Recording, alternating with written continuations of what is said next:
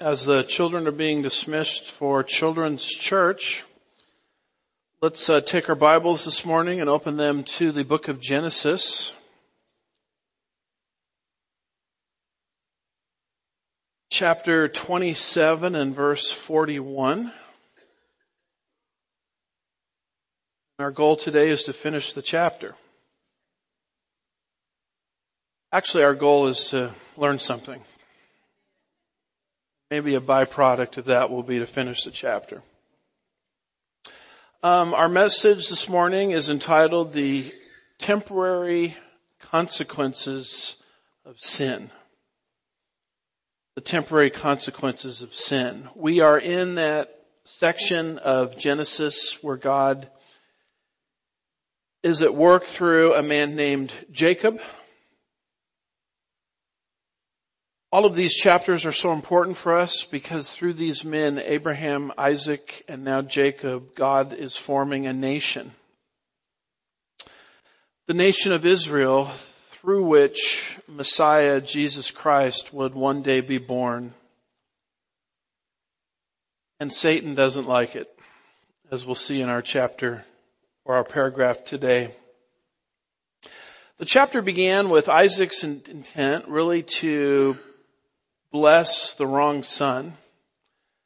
God had already said in Genesis 25 verse 23, the younger will serve, or the older rather, will serve the younger.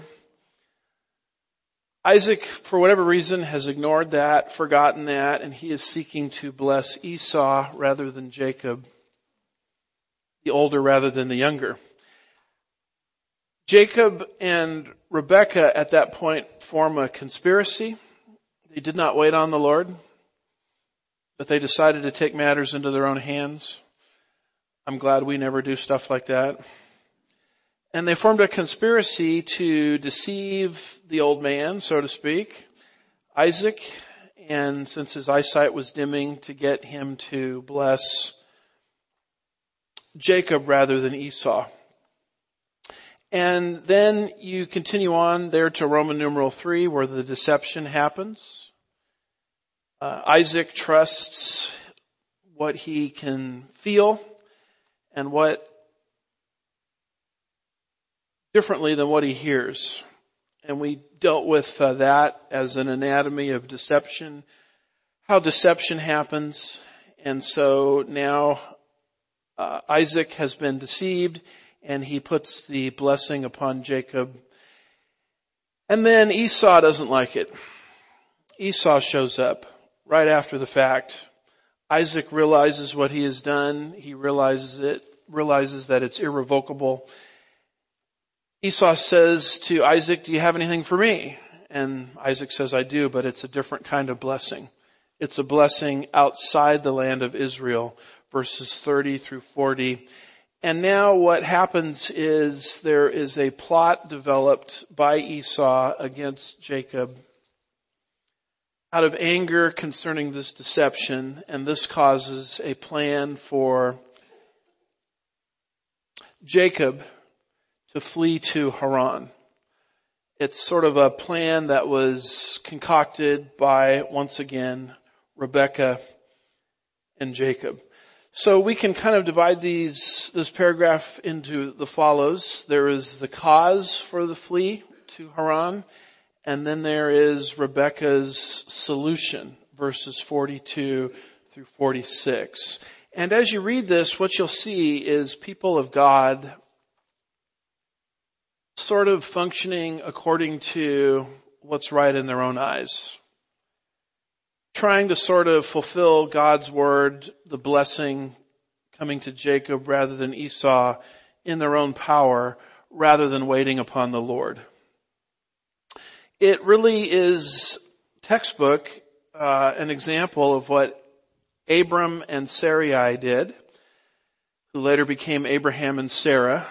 Uh, God had promised Sarai and Abraham innumerable descendants coming forth from their own body. And then they at some point just reasoned to themselves after they received that promise in Genesis 15 that God really doesn't know what he's doing. He's taking too long. So here's our program.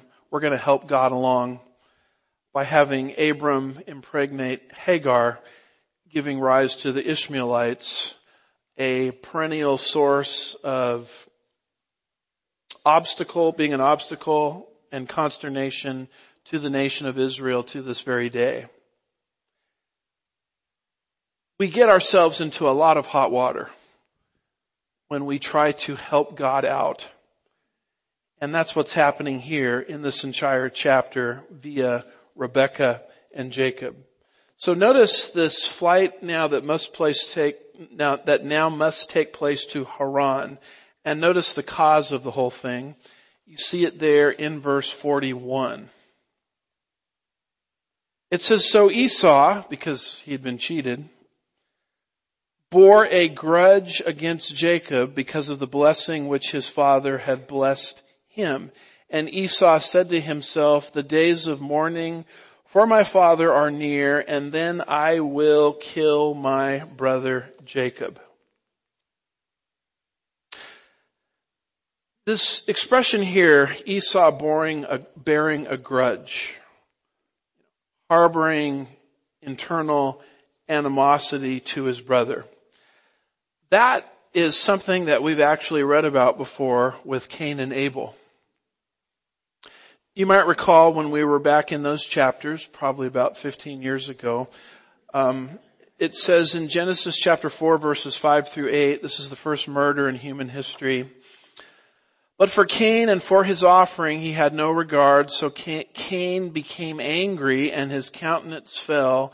Then the Lord said to Cain, why are you angry?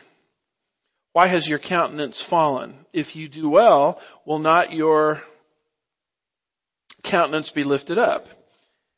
And if you do not do well, sin, this is very important to understand, is crouching at the door. Its desire is for you, but you must master it. Cain told Abel his brother, and it came to pass when they were in the field that Cain rose up against Abel his brother and killed him. The first murder in human history. Something that could have been completely and totally avoided had Cain followed God's exhortation a few verses earlier. It's interesting that God says what's happening in your heart right now, Cain, is sin being personified here, is seeking to control you.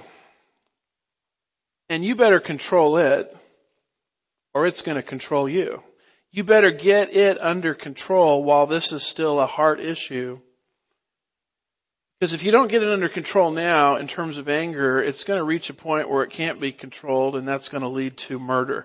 And of course, Cain didn't do what he was supposed to do.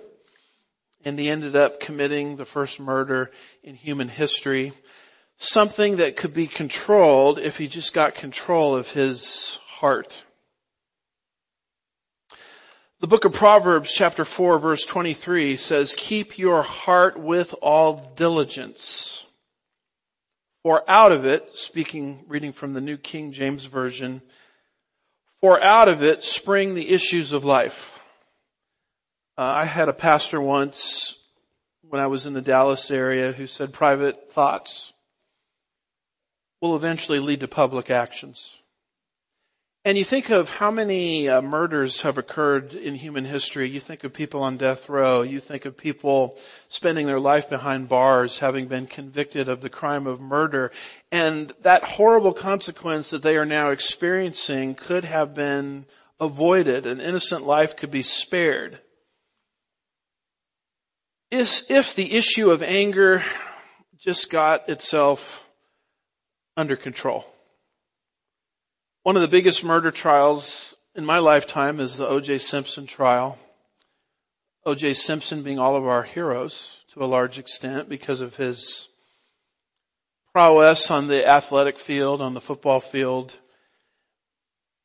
And yet he committed that terrible act.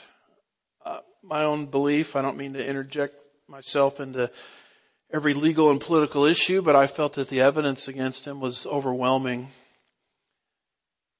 and you double homicide.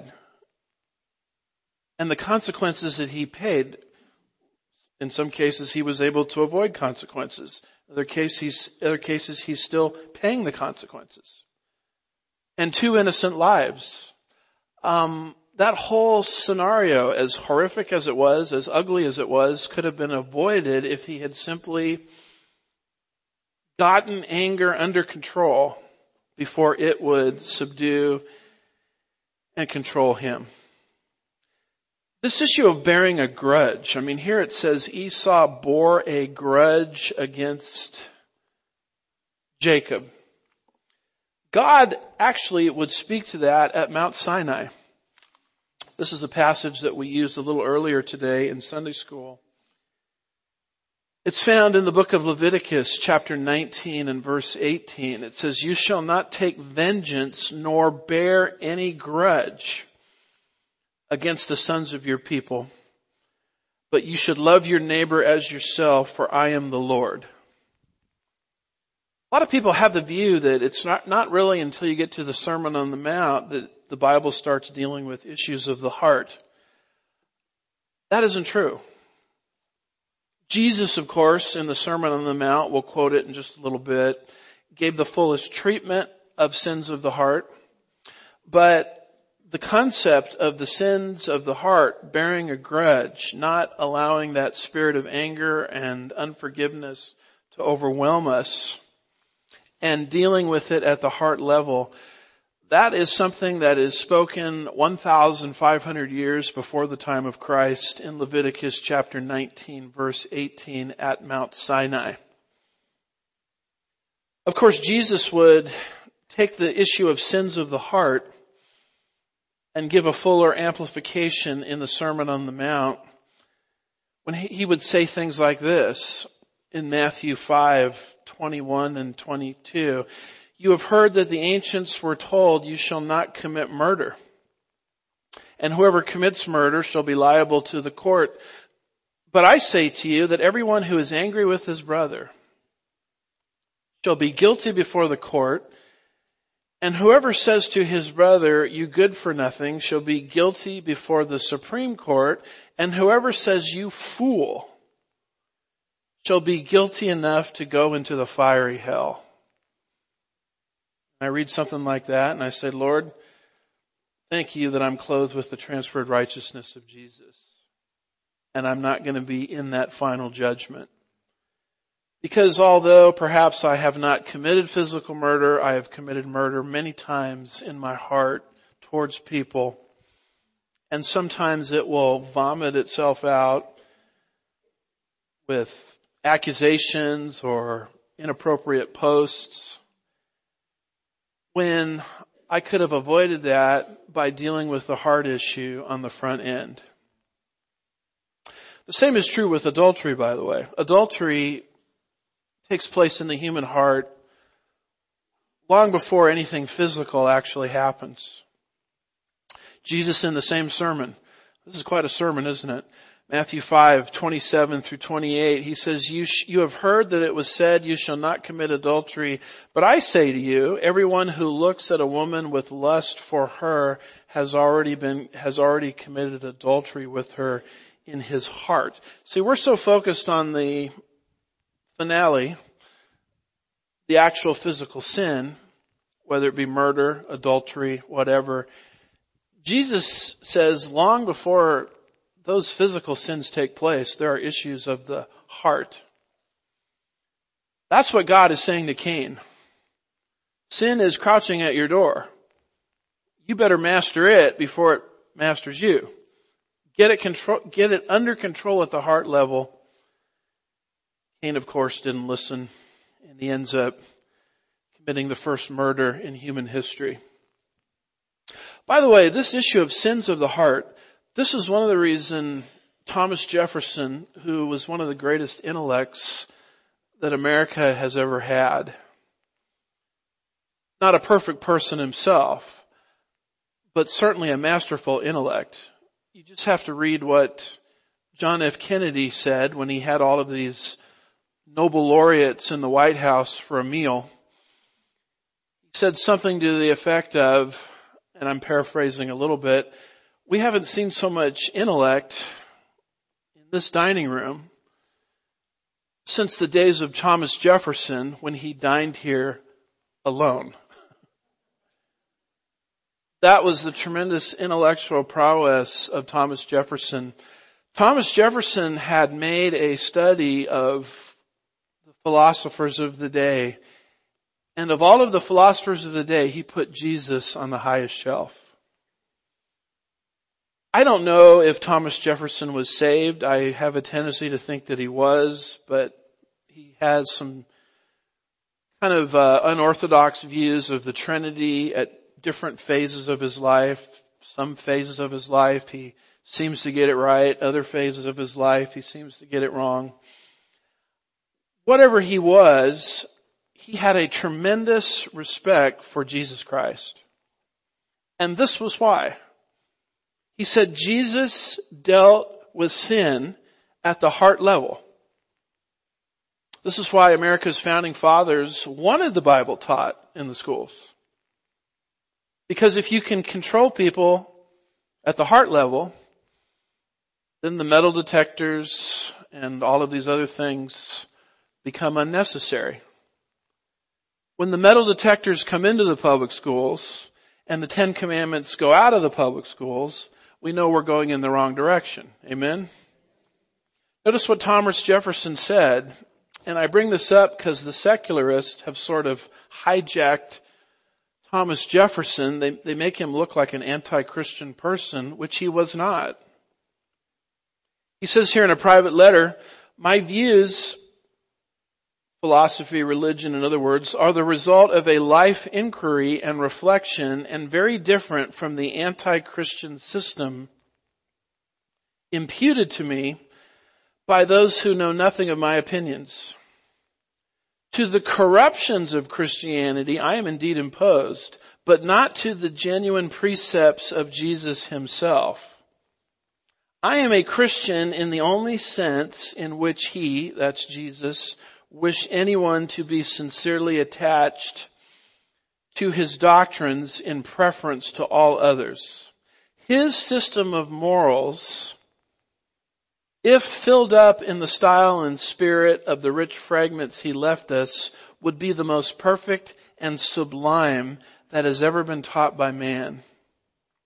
His moral doctrines were more pure and perfect than those of the most correct of the philosophers, gathering all into one family under the bonds of love, charity, peace, common wants and common aids. A development of this head will evidence the peculiar superiority of the system of Jesus above all others. I love how these guys write. I don't think Thomas Jefferson would do well on Twitter where you're only given a few letters or characters to express yourself. He says the precepts of philosophy and of the Hebrew code. In other words, he says this is evidenced in the Sermon on the Mount and also at Mount Sinai. The precepts of philosophy of the Hebrew code laid hold of actions only. He, that's Jesus, pushed his scrutinies into the heart of man erected his tribunal in the region of his thoughts and purified the waters of the fountainhead. That's why Thomas Jefferson was so impressed, having given a lifetime of study to various religious leaders and philosophers, Jesus is different. Thomas Jefferson, one of the greatest intellects that's ever lived, says Jesus is different than everybody else. He's different than Plato. He's different than Socrates. Why? Because Jesus took his principles and put them into the heart. Jesus warned you about murder happening in your heart long before physically anything else transpired. Because private thoughts will ultimately lead to public actions. That's why there is so much scripture about us guarding the mind, guarding the heart, guarding the thought life because private thoughts eventually lead to public actions. This is what is brewing in the mind of Esau as his rage is not coming under control, but is going to grow into something as we're going to see uh, much darker. So as a result, Rebecca, who somehow becomes aware of what Esau is plotting to do, develops a solution. I mean, she's trying to obviously protect Jacob. So we have the discovery of what is happening there in verse 42. Verse 42 says, Now when the words of her elder son Esau were reported to Rebekah, she sent Jacob, or she sent and called her younger son Jacob and said to him, Behold, your brother Esau is consoling himself concerning you by planning to kill you. How did um, Rebecca find out? We don't know. Maybe someone told her. But some way, somehow, she overheard. Someone overheard, gave a report to Rebecca, and here comes Rebecca, verse 42, trying to resolve the problem to spare Jacob's life. Second part of verse 42, she went and called her younger son Jacob and said to him, behold, your brother Esau is consoling himself concerning you by planning to kill you. Rebecca apparently summoned Jacob and told him everything that she knew. And what you've just entered into in scripture, and it's not just played out here, it's played out in many passages of the Bible, is the seed of the woman and the seed of the serpent conflict because there's something at the demonic level much bigger going on here. All the way back in Genesis chapter 3 verse 15. This is the first presentation of the gospel after the fall of man, Genesis 3. God says, I will put enmity between you and the woman, between your seed and her seed. He shall bruise you on the head and you shall crush him on the, on the heel. Speaking to Satan, there's coming one from the seed of the woman who's going to take your head, Satan, and crush it. This is the coming Messiah. Ultimately Jesus Christ. Satan, right here, is put on notice. Satan's agenda, beginning in Genesis chapter 3 verse 15, is to prevent the birth of this Messiah so that he cannot grow up and accomplish his mission through his death, burial, resurrection, ascension, and then one day the establishment of his kingdom on the earth where the serpent's head is going to be crushed. Satan in his darkened mind thinks he can stop God's prophecies from transpiring.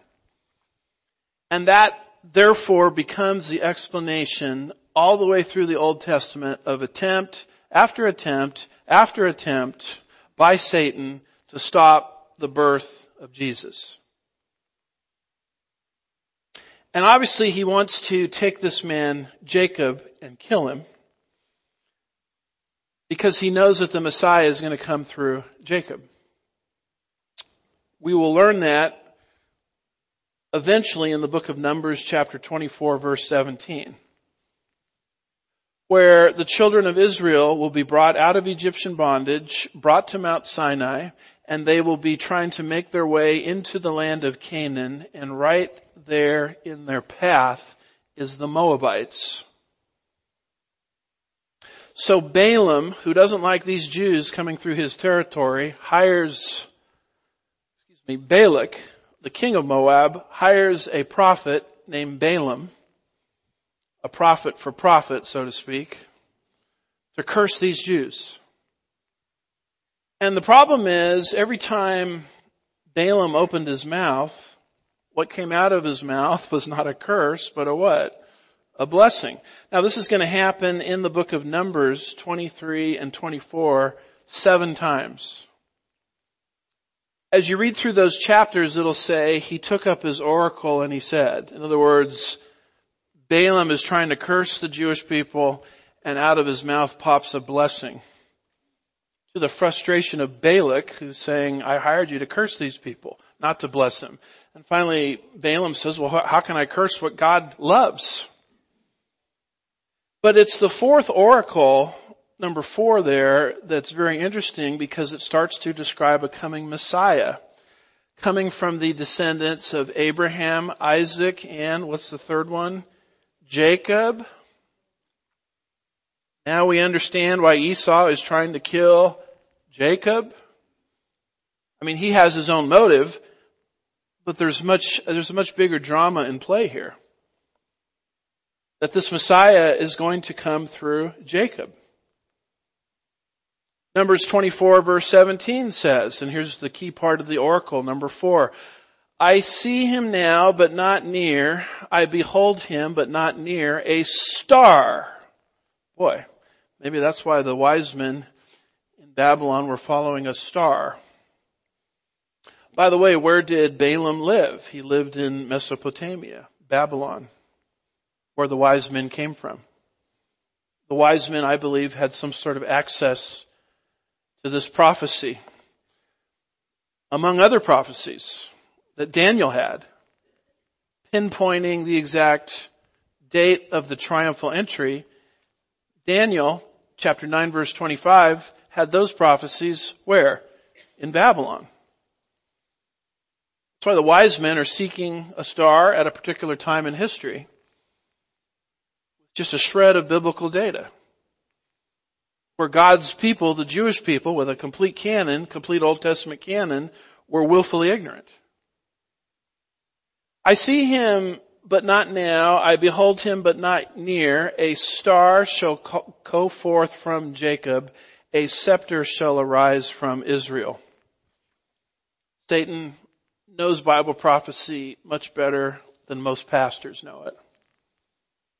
Yet he thinks he can prevent the birth of this Messiah.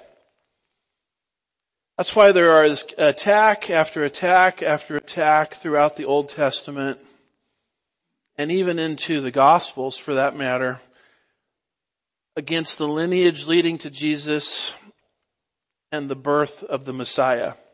This is why Cain kills Abel. This is why Genesis 4, this is why the sons of God were contaminating the genetics of the human race in the pre-fall world to prevent the God-man from being born. This is why uh, Genesis 6, this is why Pharaoh is persecuting Israel, Exodus 1. It's why Joash, the last living Davidic descendant on the earth, had to be hidden in the temple from Athaliah during her rampage. Second Chronicles 22 and 23. This is why Haman persecutes Israel in the book of Esther.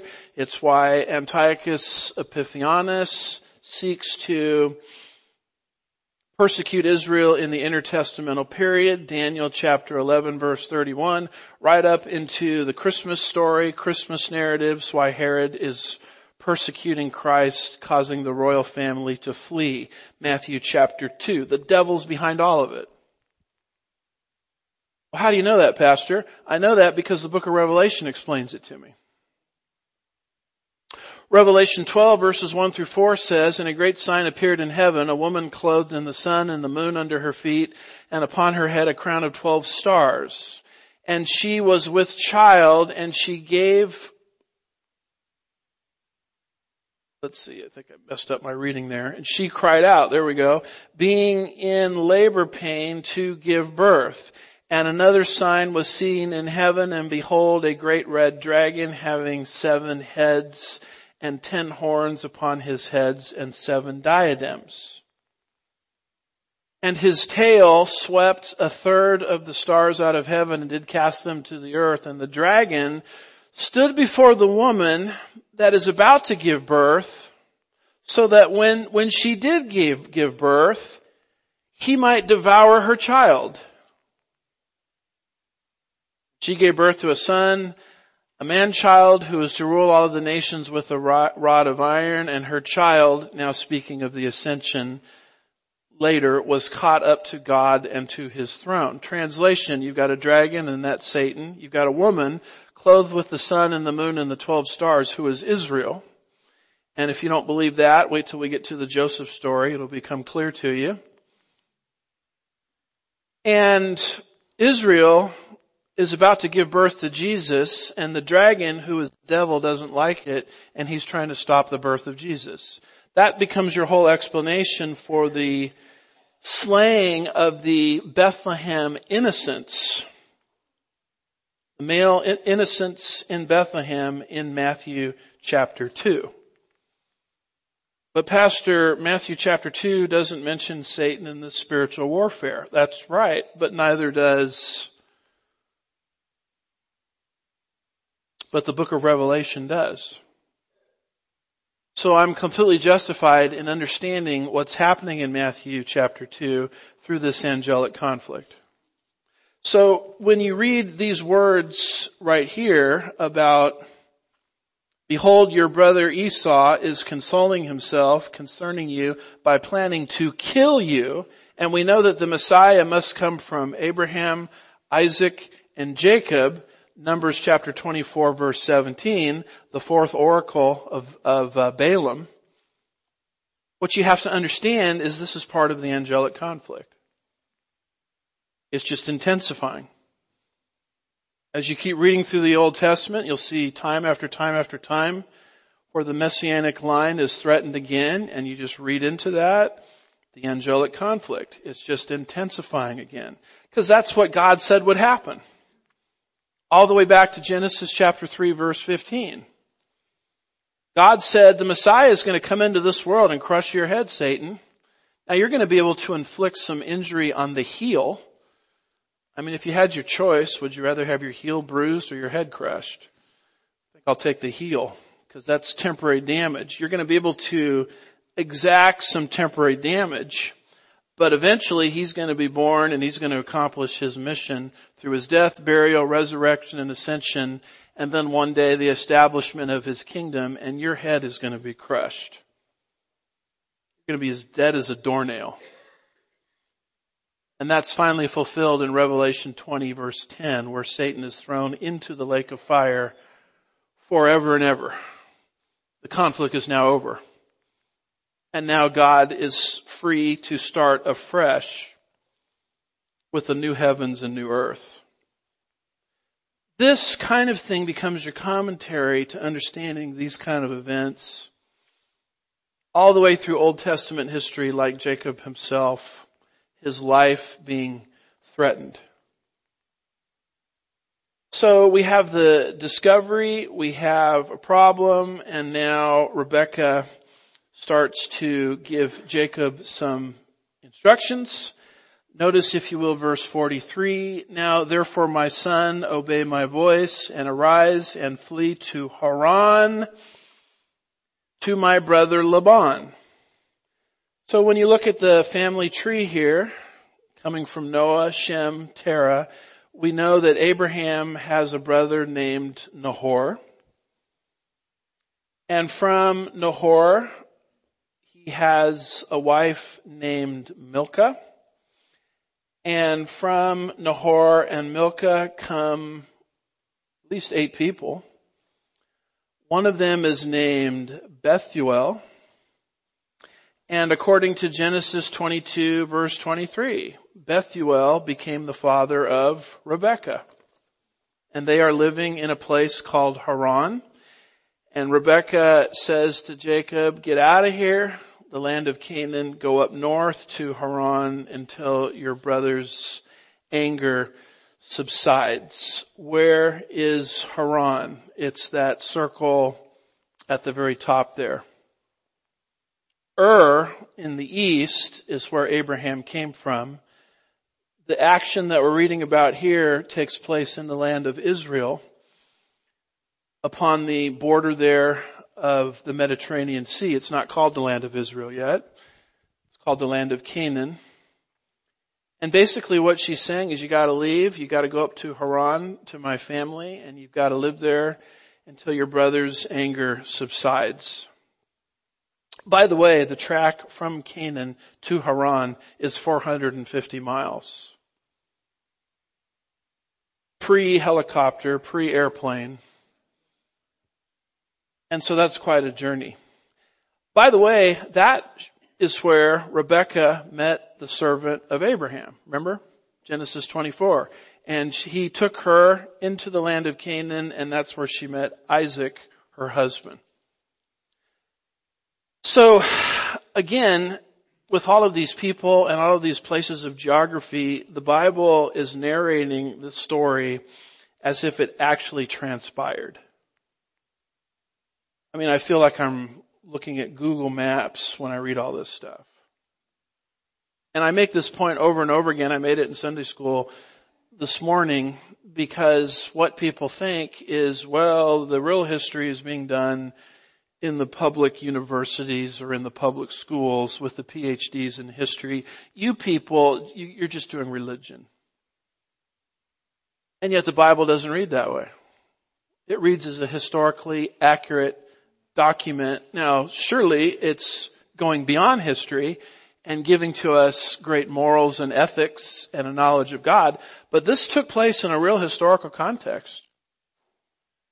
Archaeologist after archaeologist has validated that and vindicated that. In fact, almost every dig you read about in the land of Israel unearths something that correlates with what the Bible says. And I'm not really here to pick on other religious groups, but think just for a minute about the Mormons, where Jesus made some kind of independent visit to North America, supposedly according to their religious system.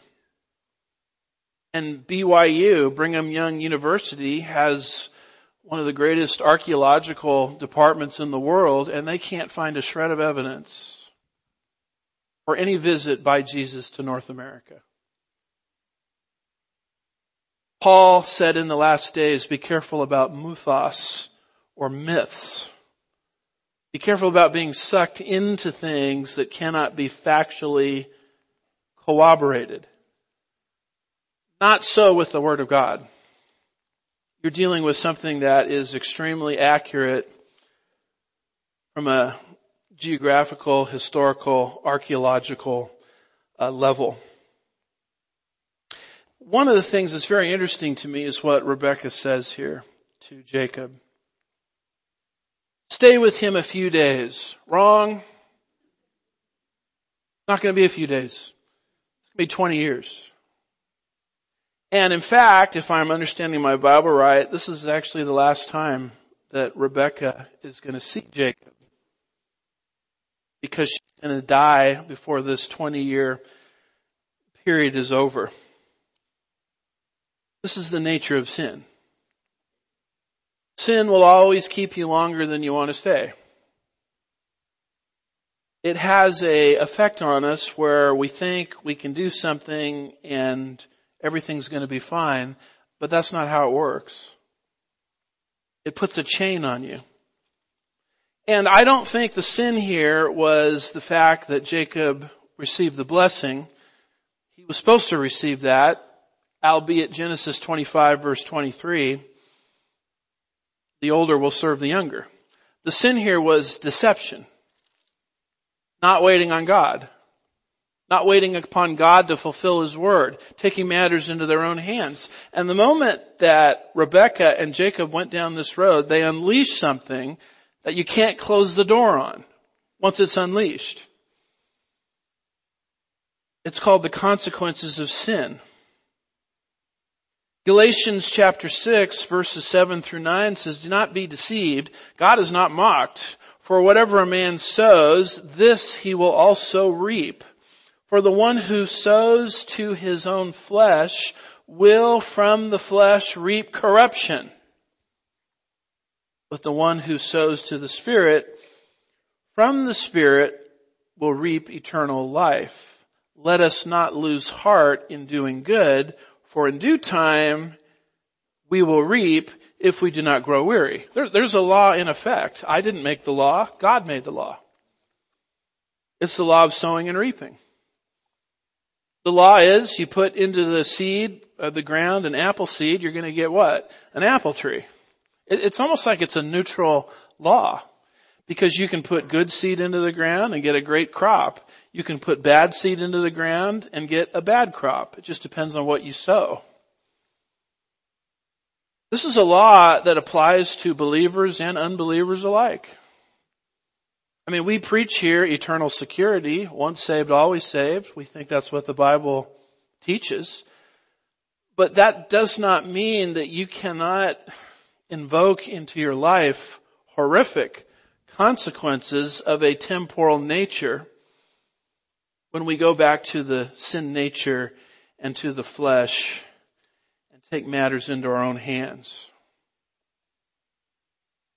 It's like the habitual alcoholic that came to Christ, but he never got from that a new liver. The liver he had destroyed through excessive drinking. Yeah, he's going to have a resurrected body one day. Praise the Lord. Yeah, he absent from the body to be present from the Lord. Yeah, but, but what about his circumstances now? They can't be altered unless God does a miracle, which he could.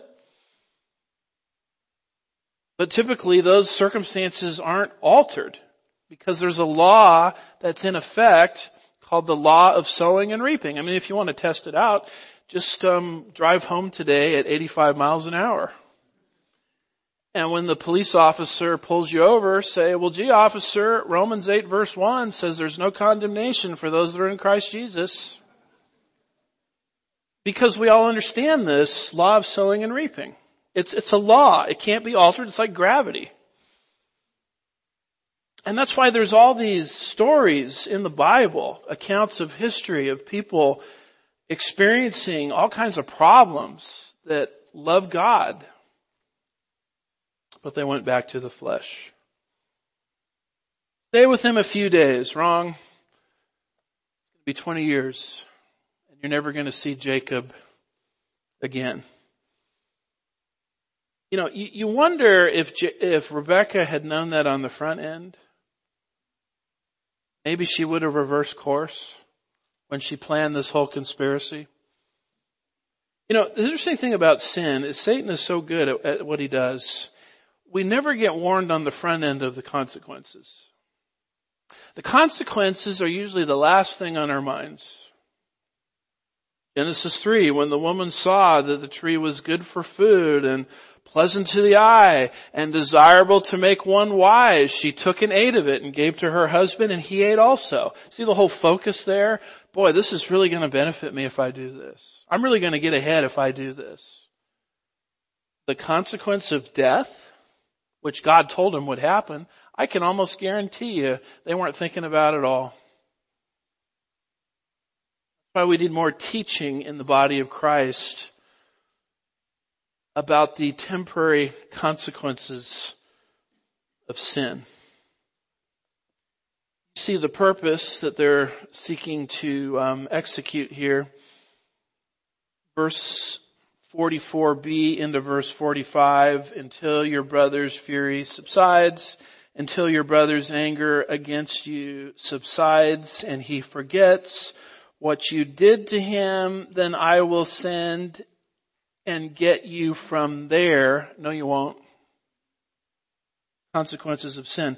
Then I will send and get you from there. Why should I bereaved of you both in one day? So just go until Esau's anger survives and I will summon you. The truth of the matter is she never got the opportunity. Arnold Fruchtenbaum in his Genesis commentary writes, meanwhile, Rebecca's plan was, then I will send and fetch you from thence. Guess he's quoting the King James there. This is, this should, this she would never get to do because she would die before Jacob's return took place. Her fear was, now this is very interesting, why should I be bereaved of both of you in one day? Because if Jacob were murdered, Esau would have to be executed in accordance with the Noahic covenant. Do you remember the Noahic covenant?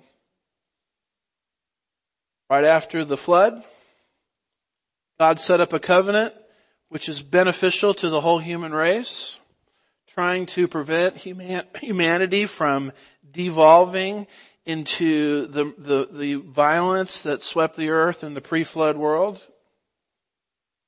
After the flood was over and man's nature hadn't changed, God said in his covenant with Noah, whoever sheds man's blood, by man shall his blood be shed. For in the image of God is God made man. Alright, here it's going to be different. If murder takes place, there is going to be an execution from the government. That's your justification for capital punishment. I don't mean to get too far out on a limb here, but I am very proud to be living in a state that takes capital punishment seriously. I'm proud of that because it's biblical. When someone commits murder and they're convicted by a jury of their peers beyond a reasonable doubt, God says, not Andy says, not the state of Texas says, God says they pay with their own life. Noahic covenant. Yeah, but can't you see a situation where someone on death row could become a Christian? Praise the Lord. Are they going to heaven? Yes, they are. But you can't undo the law of sowing and reaping, the temporary consequences of sin. The Noahic covenant, and we won't talk through this whole chart. By the way, there's part two there. That's too much information, right? TMI. But the bottom line is the Noahic, Noahic covenant is completely different than the Abrahamic covenant and the Mosaic covenant. The Abrahamic covenants are, and Mosaic covenants are redemptive. Not so the Noahic covenant. It's there to impose order in a lawless society. It's there to restrain evil. One of the great divine institutions that God has made and built into the fabric of fallen creation, allowing humanity to be perpetuated in spite of its sin.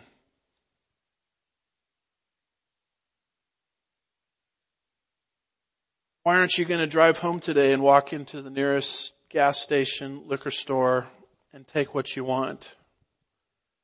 I can guarantee you folks, it's not because I'm such a wonderful person. It's because I don't like the consequences. Don't do the, if you don't want to do the time, don't do the crime.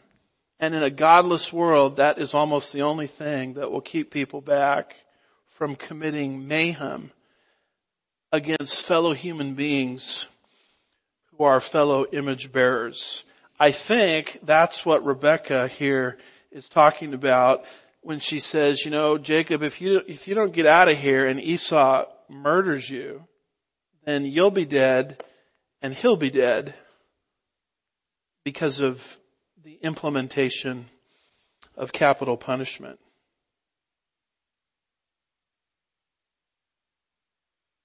So she's got to come up with an excuse to her husband. Hey, why is Jacob leaving? Why is he fleeing to Haran? So she tells him something that's true, but it's not completely true. She is on the precipice, verse 46, of deceiving Isaac a second time. But the excuse that she gives, boy, that sounds so spiritual.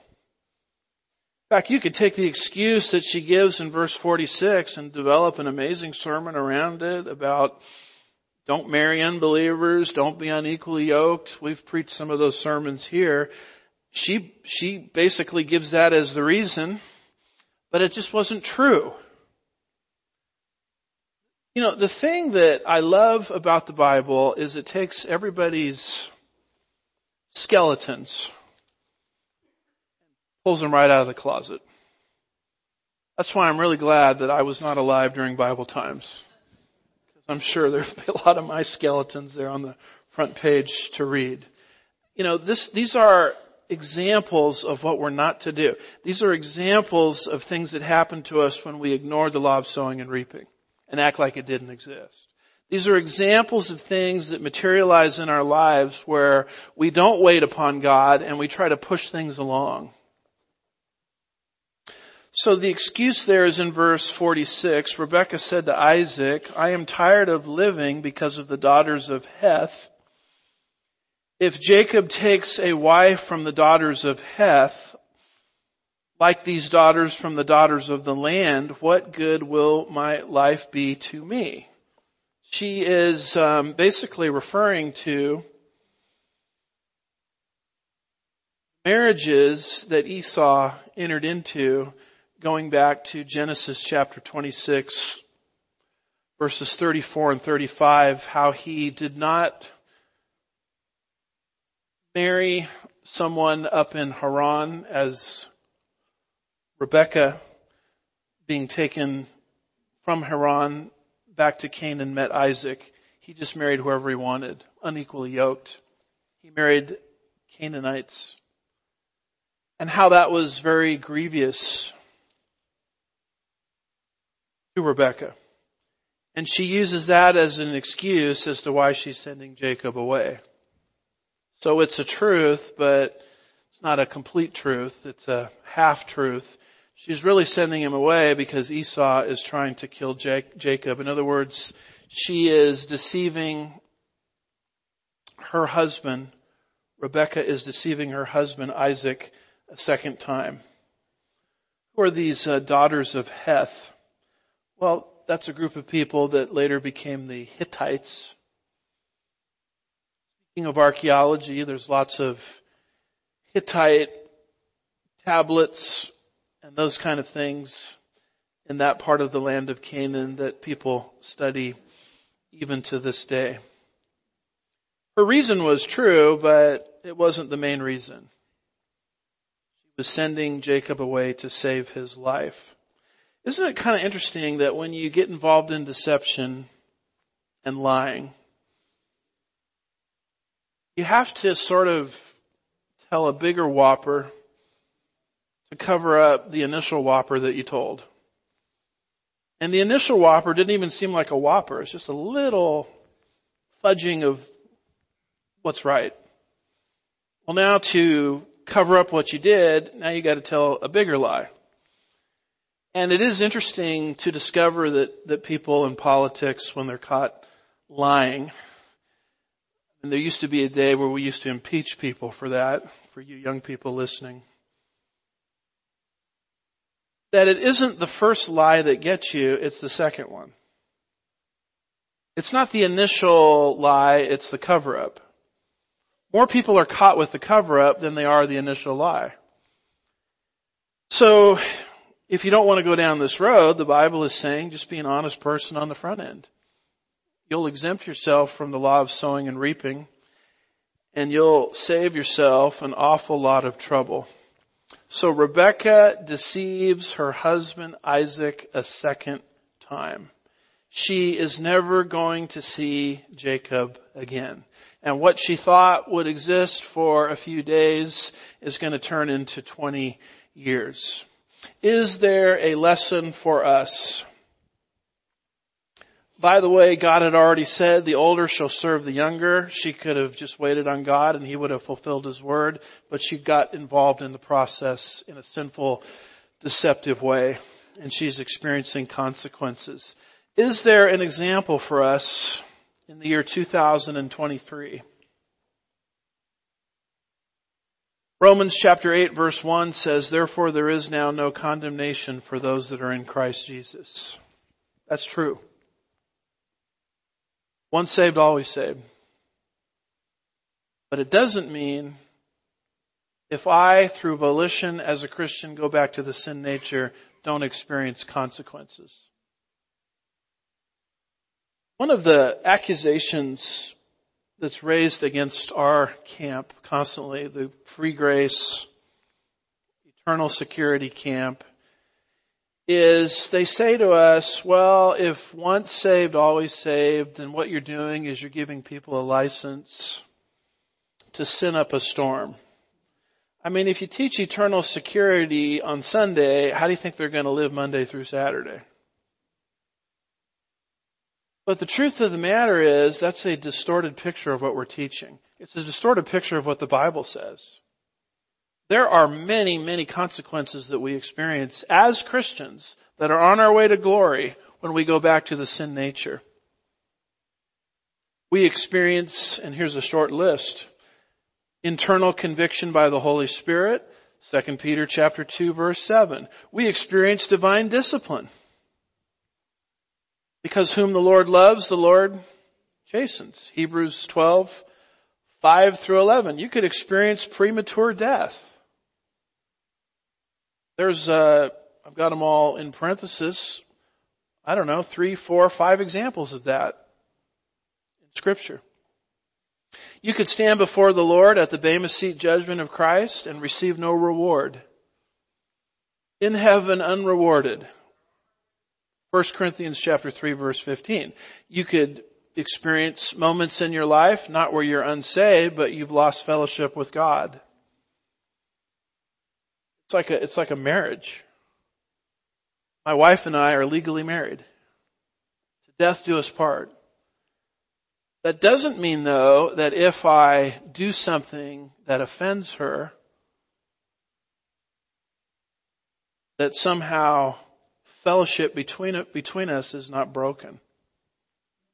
It's not a divorce. Now she might want to file for divorce, but it's not a divorce legally. It's a momentary break in fellowship. The moment by moment enjoyment I have with her is fractured at that point until I confess. And there's restoration.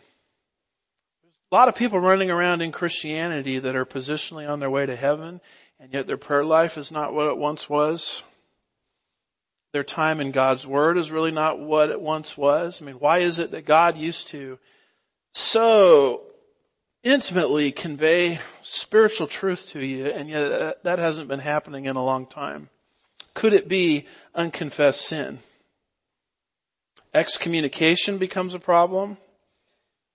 You run afoul of the law of sowing and reaping, Galatians 6 verses 7 and 8. How about this one? Unanswered prayer. David in Psalm 66 verse 18 says, if I harbor iniquity in my heart, heart issue, the Lord will not hear. 1 Peter chapter 3 verse 7 says, paraphrasing a little bit, if a man mistreats his wife, and does not treat her as the joint heir of salvation and is not sympathetic to the fact that she is a weaker vessel and he just runs roughshod right over her. 1 Peter 3 verse 7 says your prayers are hindered at that point. I mean, how many prayers are hindered in the life of God's people because a man isn't acting like a man's supposed to act within marriage? And if I were, I don't know, Calvinistic or Arminian, I would stand up here every week and say, you're going to hell, you're going to hell, you're going to hell. Because Arminians say you lost salvation, Calvinists say you never had it or you wouldn't act that way. No. There's a middle, there's a middle road here. That's why there's so much lack of information in Christianity about the temporal consequences of sin because the preaching is either taken over by Calvinism or Arminianism. They make everything a salvation issue. Everything is not a salvation issue. There isn't even, I'm convinced, a salvation issue going on here with Jacob, Esau, and Rebekah. It's a temporal consequences issue. You can lose testimony like Lot lost testimony. Lot was saved and yet he was sort of looked at as someone joking by his own family.